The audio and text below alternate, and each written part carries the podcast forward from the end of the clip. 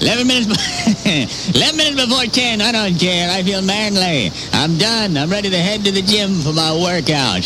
I'm ready to head to the gym to get big.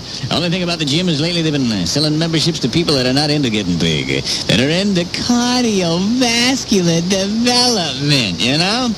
I just can't stand that. They don't like me working out when they're making presentations because people oftentimes are intimidated by grotesque development, by unusual size, by hard workouts. People that are not used to weight training sometimes can be freaked out by the sight of me. So a lot of times I, I work out behind the curtained wall, and I can hear them. I can hear them walking the new lackey through. And these are our Nautilus machines, and if you use these, you'll find that your cardiovascular development, and just hearing that kind of spiel makes me pump up.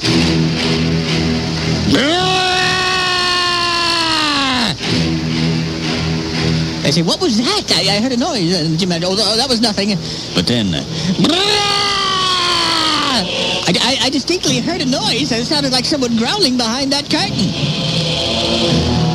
The gym manager looks. Please, Grace, Grace, I'm trying to sell a membership. Would you stay behind the curtain, please? But no, I can't stay behind the curtain because when I think of iron, I get big. And when I get big, things start to happen to me. I come bursting out of my training sea of sucker and approach the iron. I work out with what is known as intensity. I define the word intensity. I grab a dumbbell and I start pumping my bicep. I start pumping it until it starts to sting. And then I pump my bicep until it starts to burn. And then I pump it until it's killing me. Till it feels like the tendons are going to rip right loose of my arm.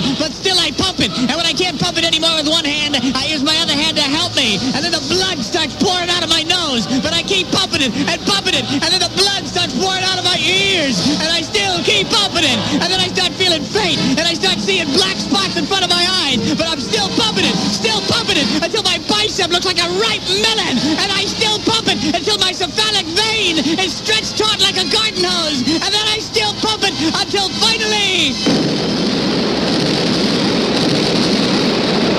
My bicep explodes and splatters the wall with my blood. And then I say, okay, now for the left arm. Ah! I'm a man, buddy. Hey, if you ain't gonna work out, don't come to the gym. Don't come to the gym if you're gonna piddle through a workout.